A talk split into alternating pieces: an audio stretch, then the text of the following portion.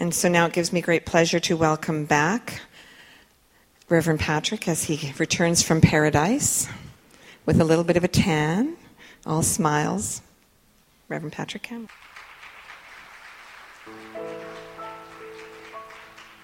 Thank you.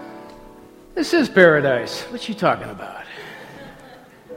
All right. So, excuse me. I, I, I, I jumped into the pool in Kauai. We were in Kauai, Laura and I. And, and then I got out and I thought I'd covered myself completely with the appropriate lotions so I wouldn't burn. And I have I look like a leopard. I'd show you my burns, but uh, it's inappropriate at this point in time.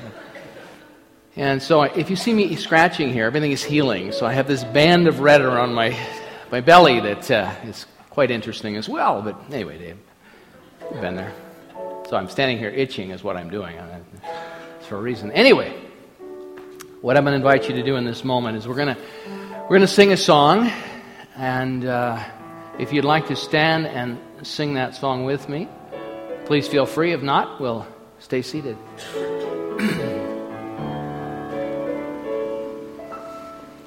In this very room, there's quite enough love for all the world. And in this very room, there's quite enough joy for all the world. And there's quite enough love and quite enough power to walk through our every fear. For Spirit, one Spirit, is in this very room. In this very room in this very room. So I'm going to invite you to take your seats now. And so, as we move into our affirmative prayer, I just want to set the consciousness. And it is a subtle activity, affirmative prayer. And it is that subtle level of participating in consciousness. That subtle action that is the most powerful and potent that we have. And yet, it requires such a light touch. And so I'm going to invite you to welcome and bask in the consciousness of unconditional love. Right here, right now. For self. Put down your ego and personality in this moment, and I want to speak to that sweet spot within you and within me, to speak from that to that. And it is in that sweetness and in that, that openness and in that vulnerability where we stand so beautifully grounded in the strength and beauty and truth of who and what we are that there is nothing to fix and nothing to fear. And so let us melt into this in this moment, for this is our true essence. And so, what I know in this moment of unconditional love, this perfect eternal moment, is one life, perfect life, Spirit's life. That life is my life. That life is your life right here and right now and it is a vibration of the Most High, and it amplifies all of life. And as we open to it in a new and powerful and wonderful way, wherever there is any sense of lack or limitation, it is healed. Any sense of separation from our soul, from our body, from our source, that essence that beauty, that experience is here and now. I stand in the oneness. I know that everything necessary to inform us and to instruct us for myself and for you makes itself obvious and clear in this moment and each moment hereafter. So I continue to move forward in that dynamic state of awareness, of connection, of that divine awareness, revelation, application, and inspiration of divine creativity in and through and as myself. You and I are where Spirit shows up. And moving with that mindfulness, we become a blessing wherever we are. First and foremost to ourselves. For this I give thanks. I celebrate the beautiful music, the beautiful vibration of the Most High that continues to grow, spiraling outward and upward as we come together. With that said, and knowing it is already done in the mind of the One, The right and perfect makes itself clear in my awareness and your awareness. For this I give thanks, and together we say, knowing it is already done. And so it is.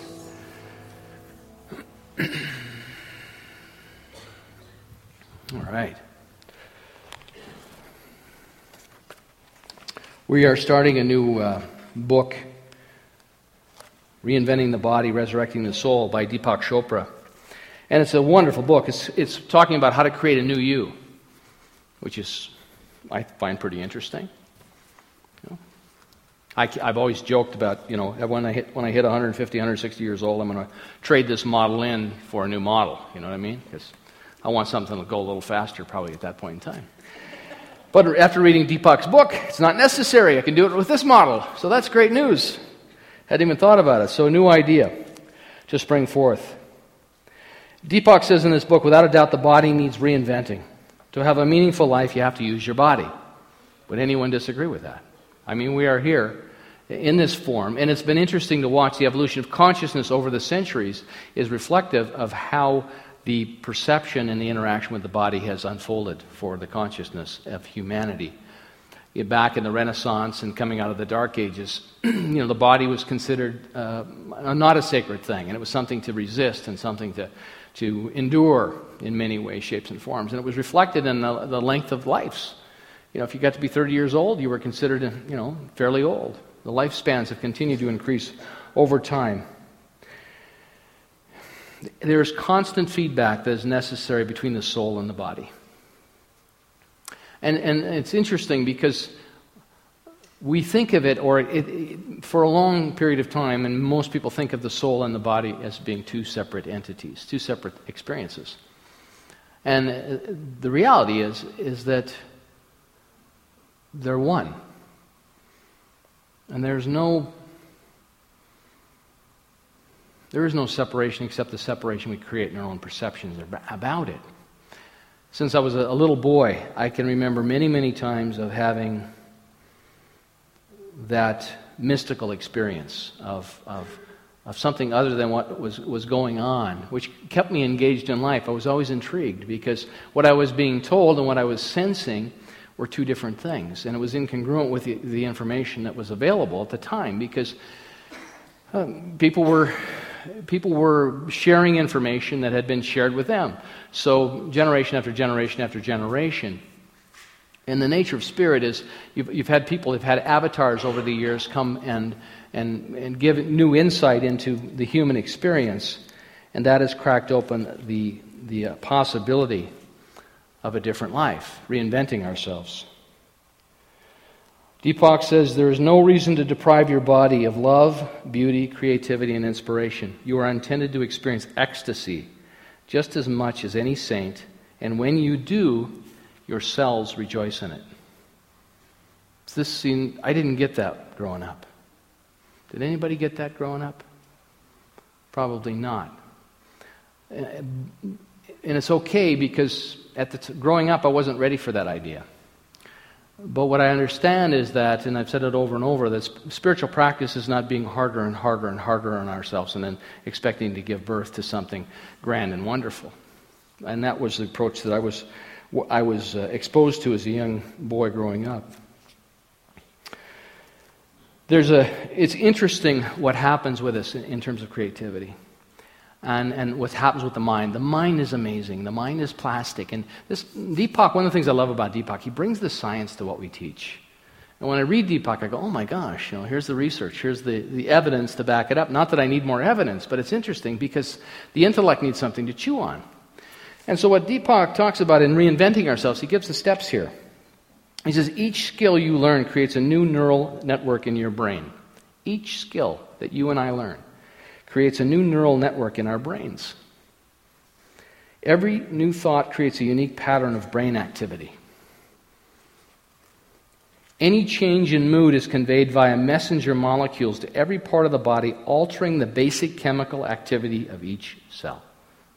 Not just some of them, every. Any change in mood conveyed. Messenger molecules. Every time you exercise, you alter your skeleton and muscles. Every bite of food you eat alters your daily metabolism, electrolyte balance, and proportion of fat to muscle. Your sexual activity and the decision to reproduce affects your hormonal balance. The stress level to which you subject yourself raises and lowers your immune system. Every hour of total inactivity creates muscle atrophy.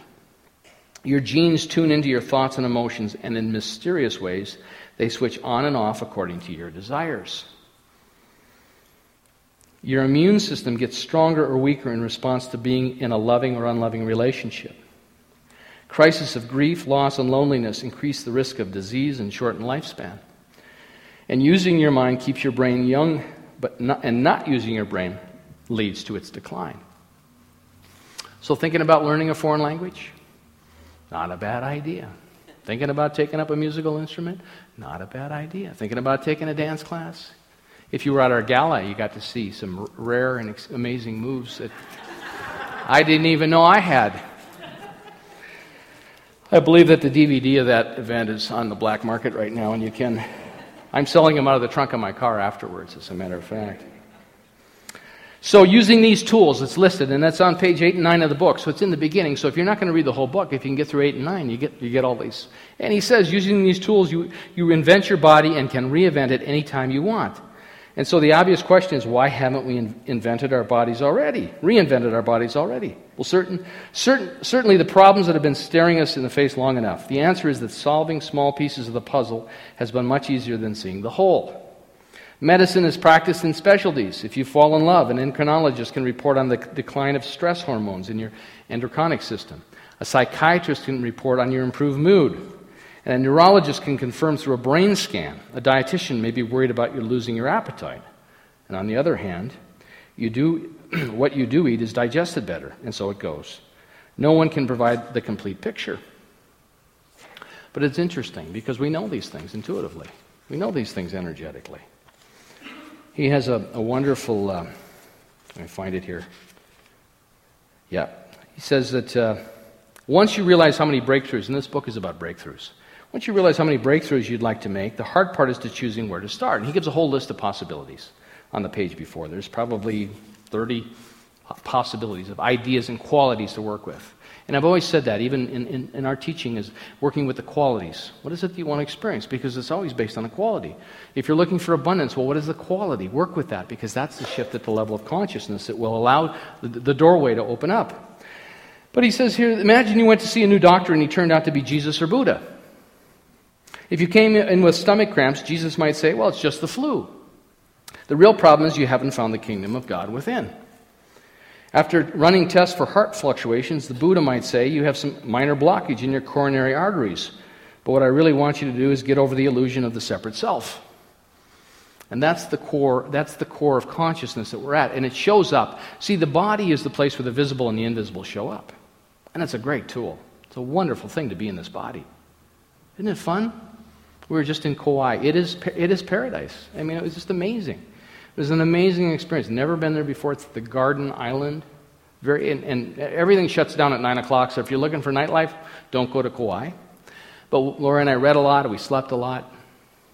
And so we had this wonderful, beautiful, amazing experience. We went, uh, the day before we left, we took a kayak up this beautiful freshwater river that comes down out of the mountain. It's the rainiest spot in the world on top of this volcano. And the canyon overlooks this grand, they call it the Grand Canyon of the Pacific. It's this amazing canyon. And at the top of that, there's this, it's raining almost all the time. And then five miles away, it's one of the driest spots in the world. The diversity is just amazing. They have the leeward and the windward sides of the island, which I know what they are now. But the point is, so we're in paradise, right? We've had this, we've been immersed in this beautiful, peaceful environment, and then we get on the plane to come home. And, and, and so we packed our lunch so we could eat on the plane. Because they don't, you know, have you, have you been on a plane lately? Because they give you that, that great big heap and bag of pretzels to get on the plane with.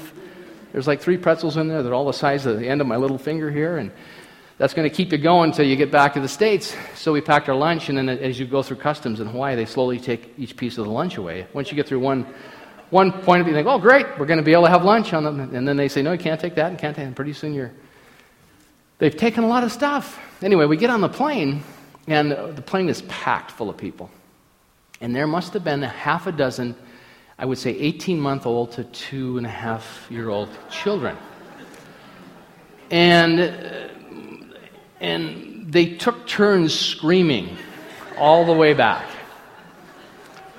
And I brought earplugs. I brought those. In fact, I have them in my pocket. I can show them to you. Because I, I tried to double up on them. I guess I didn't put them in. But uh, anyway, those little spongy ones. And I kept jamming them in farther and farther. And, but, but what I realized is that um, it's almost as if these little ones know.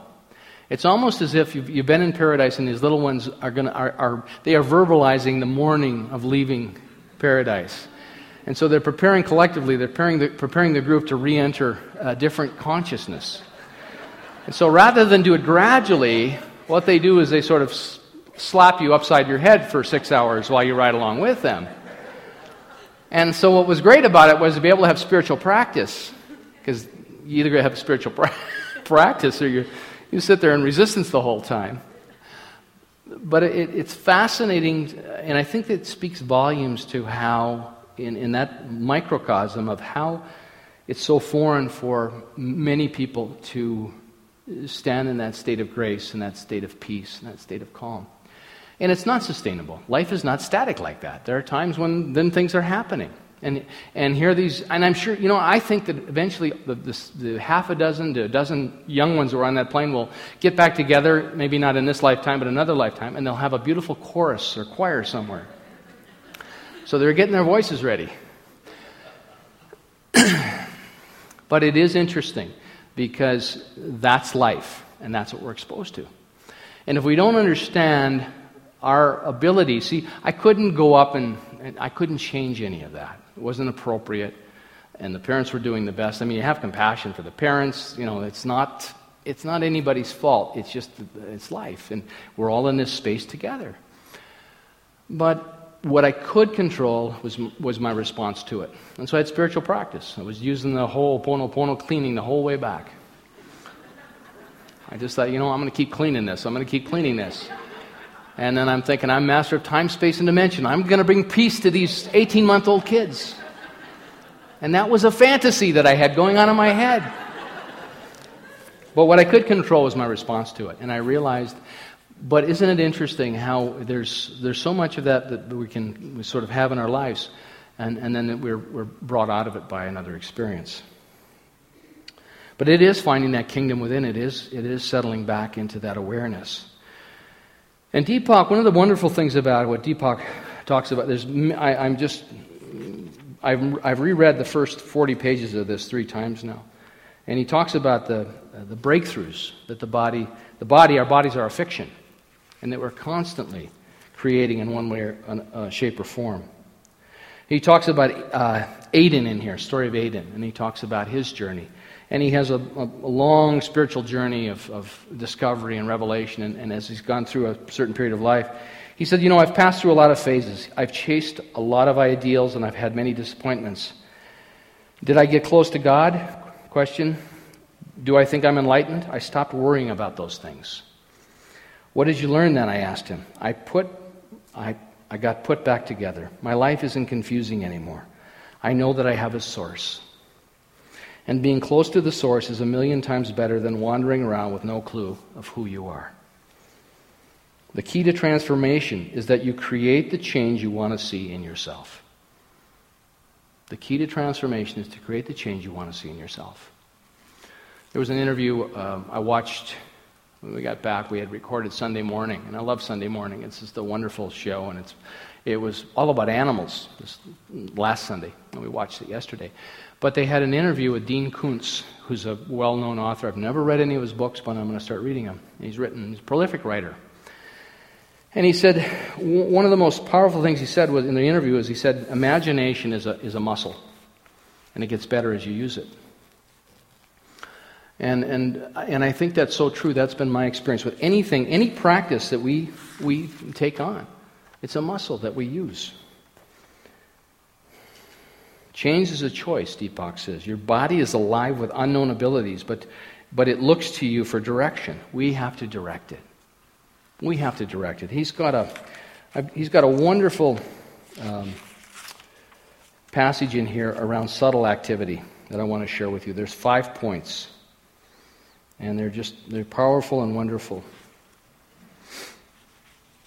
And I will find them shortly here. I promise you.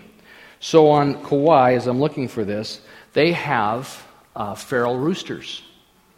I don't know if anybody's been to Kauai, but about every mile there's a rooster that got out during the hurricane. Uh, I don't know which one. It's it's an exotic Polynesian name, but the roosters all got out, and so about every mile you have a rooster and you have all the hens, and they're everywhere, and they guard their territory with impunity. Is what they tell you. In other words, don't try and get near them because they'll let you know that you have no business trying to pet the rooster. So. Subtle action works and how it works, and Deepak talks about this. He calls these as the subtle action steps, and they're very similar to spiritual mind treatment, if I might throw that in there. Number one, you go inside and you make your intentions known. And if you're not clear what the intentions are, you can go back a few pages, and he's got, he's got a list of probably 30 there to work on love, innocence, grace, vulnerability, resistance, trust, forgiveness, rejection, playfulness, appreciation. It's a whole list there to, to get you launched. You go inside and make your intentions known. Number two is you believe in getting results. You believe in getting results. So I'm going to make my intention known, I'm going to, and I'm going to believe that I'm going to get results. And then what happened, my experience has been we do that, and then all of a sudden doubt shows up. The, the old mindset. See, part of it is getting out of the old mindset. But, and so what keeps us in the old mindset is the doubt and the fear, the resistance. Because the next step is all about resistance. Don't resist the process of change. Because when you, you have consciousness, everything changes. Not just one thing changes, everything changes.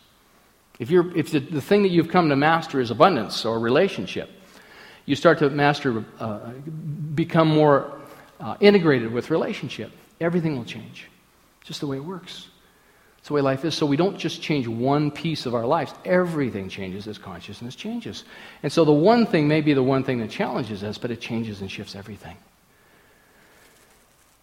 Number four, the body shifts effortlessly at the physical level. So as you make the shifts in consciousness, the body follows along. Number five, you repeat your subtle action until you have mastered the change you desire. You practice and you practice and you practice. It's very simple. But it requires the diligence and it requires the care and it requires the commitment to continue to do that. And when you forget, when you get on the plane and there's half a dozen to a dozen two year olds screaming like crazy, my, I got to tell you, my first response when I thought, I'm trapped for six hours with these kids. Ah! And then I realized, ah, isn't going to help. But that's, that, that's part of life. That's part of the, the experience. And then to pull ourselves back and say, you know what? I'm going to make this the best experience it can possibly be. And what is this? What is this telling me? Well, now I know that those set of, of um, uh, sound blocking earphones that I've resisted buying because they're so expensive are really a bargain in a situation like this. Stop being so cheap. There's enough. These little rubber earplugs aren't doing it. Because these kids are just having, they're doing their thing. They're two years old. You go inside and make your intentions known. You believe in getting results. You don't resist the process of change. Your body shifts effortlessly at the physical level. And you repeat your subtle action until you have mastered the desire, the change you desire. He continues, the, the Tibetan monks accomplished all these steps. They meditate in order to make contact with higher consciousness. Buddhists wouldn't use the word soul. They sit quietly, trusting that they would reach their goal, and they practice their discipline diligently, keeping the goal in sight. Through subtle action alone, with using no effort or physical struggle, the compassion flowed into them.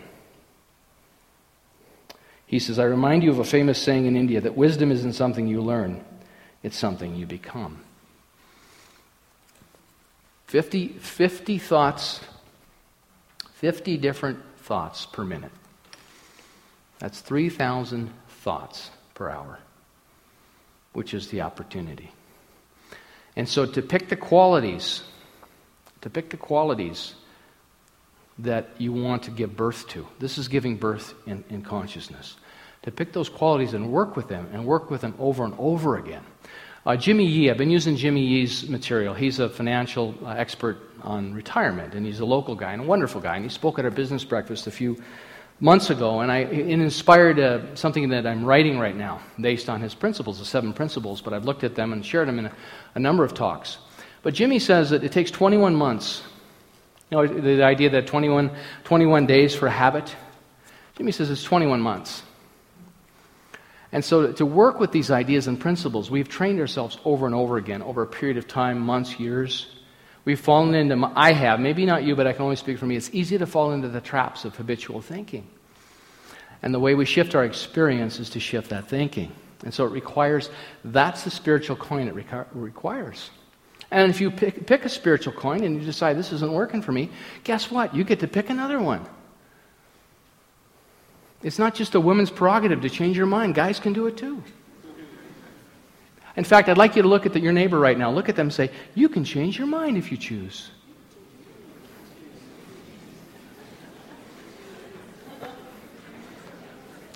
Doesn't that feel good? That you have permission from your neighbor to go ahead and change your mind? I'm going to share something about Mark Nepo that I think is wonderful, and it talks, and it's really about it's really about giving birth to consciousness. It's really about the light. We long for the light. One of the things that was so clear in, in being in Hawaii, with such, such beautiful uh, surroundings, is our longing for light. The teacher Jesus said, Ye are the light of the world. In fact, in my first church in Fillmore, over the door where it says something wonderful is happening, we had, Ye are the light of the world. And, and I, I still, when I close my, in my mind's eye, I still see that sign and it inspired so many ideas that kept me tracking, but it is the light that we long for. As above, so below. As within, so without. In Mark Nepo's book, Facing the Lion, Being the Lion, he says that if chickens don't get enough light, they start pecking at each other. The truth is that humans are no different. Once the pecking begins, we are called to three forms of work. We can stop the pecking, we can heal the wounds, and seek out more light. The eternal squabble has always been which of the, these efforts comes first governance and law, medical and social healing, or education. Of course, an enlightened community does all three. But the deeper question is what combination will provide a lasting solution? We don't solve the debate here, but the same dynamics confront us as individuals alone and together. The removal of light causes us to peck at ourselves and each other. Have you been doing any pecking lately? The removal of light causes us to peck at ourselves and each other. Ironically, the more removed we are from light, the less faith we have in its restorative powers. Until all of our energy is spent strategizing how to peck or how to avoid being pecked. And then the first task for any newcomer, regardless of their community, is to learn the pecking order. Before farmers realized it was a lack of light that prompted all of this pecking, we thought it was due to the nature of chickens, that they were loners who couldn't mingle without being nasty. In some quarters, their beaks were clipped, but this only made it more difficult for the chickens to eat. It only made them hungrier, until hunger and lack of light made them peck at each other even more. The parallels are obvious. Profoundly, it is not the free range of our thinking and the depth of our feelings that are dangerous, but the, that our minds and hearts are often incubated in the dark. We just need to hold each other more fully in the light.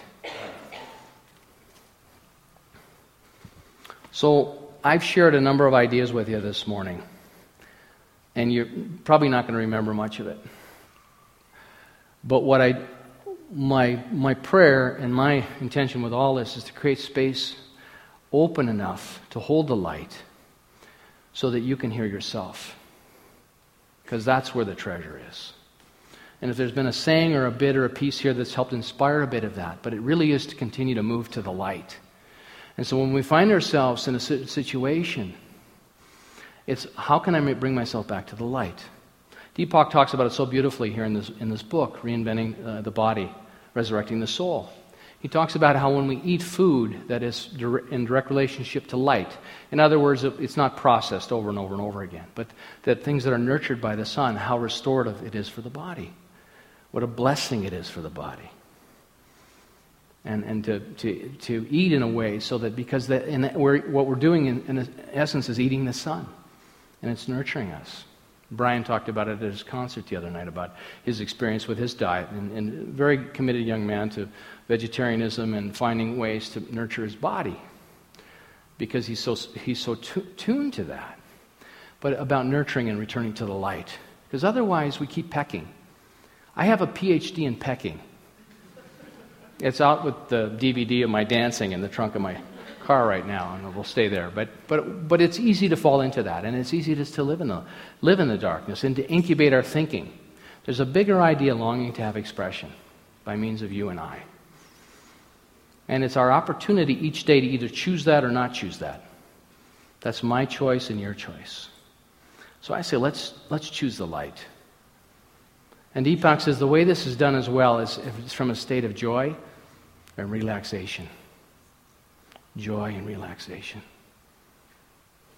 So take two aspirin, relax a lot more, and call me in the morning. so it is.